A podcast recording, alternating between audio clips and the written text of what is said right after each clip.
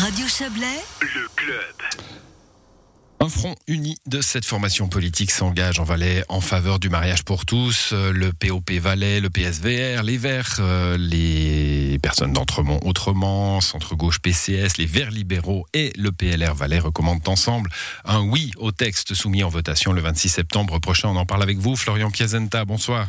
Bonsoir. Vous êtes président du PLR Valais. Alors euh, la Suisse, hein, euh, c'est un des, des arguments euh, présentés par les par les défenseurs de ce texte. Ben, un des derniers pays d'Europe, d'Europe de l'Ouest, en tout cas d'Europe occidentale, à ne pas avoir réglé cette question du mariage pour tous.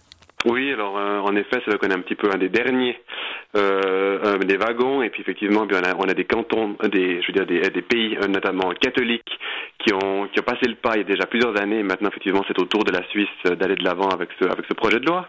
Alors, qu'est-ce qui va changer ce projet de loi par rapport à ce qui existe aujourd'hui, c'est-à-dire un, partenariat, euh, un partenariat enregistré et donc une union euh, des, personnes homosexuelles, euh, on va dire ça comme ça, devant la loi? Tout à fait. Bon, ce qui est vraiment important, effectivement, c'est qu'on a, on a d'un côté le, le, le Pax pour les homosexuels et puis le mariage pour les personnes hétérosexuelles.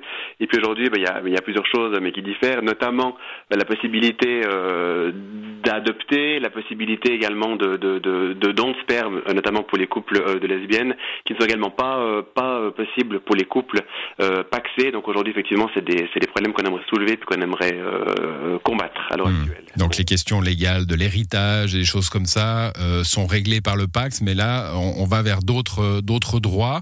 Euh, on, on met en avant aussi chez les défenseurs de ce texte la, la légalisation, par exemple, du statut d'un conjoint euh, étranger. Ça, c'est pas réglé par le Pax? Non, alors effectivement, la, naturalisation facilitée euh, du conjoint n'est pas possible à l'heure actuelle euh, euh, lors d'un Pax. Par contre, effectivement, lors d'un mariage, et ben là, ça, ça rend les choses euh, tout, tout à fait possibles. Alors, je vais regarder euh, les arguments des opposants hein, qui s'exprimeront euh, dans cette émission, si euh, s'il y, a- s'il y a une conférence de presse dans le coin. Euh, le, mariage, nous disent-ils, est un privilège biologique, hein, pas un privilège légal en somme. Euh, le mariage avec euh, euh, l'union d'un homme et d'une femme qui peut déboucher sur euh, sur euh, sur euh, le fait d'avoir des enfants, euh, c'est un privilège biologique, ce n'est donc pas un droit particulier, et donc ne pas avoir ce privilège n'est pas égal à une discrimination. Vous me suivez, est-ce que vous les suivez? absolument pas. Je crois qu'en 2021, ben on a plusieurs modèles familiaux avec des femmes, des hommes, des couples homosexuels, des couples hétérosexuels. Et puis en 2021, je crois qu'effectivement, on doit, on, doit, on doit passer le pas.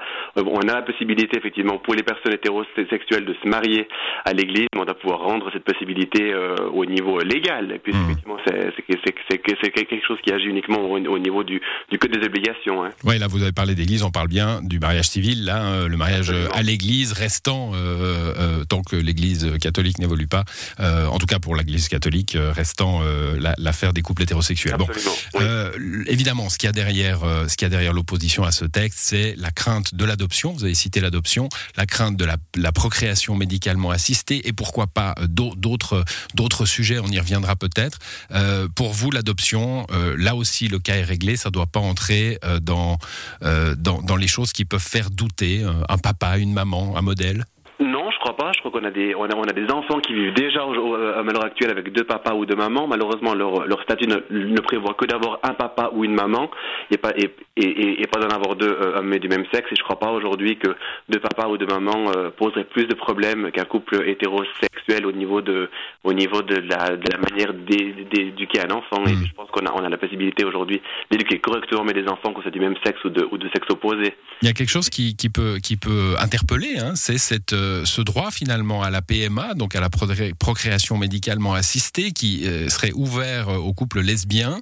Euh, Oui. Alors évidemment, c'est une femme qui doit porter l'enfant. Hein, Jusqu'ici, la, la, la biologie, la biologie l'impose.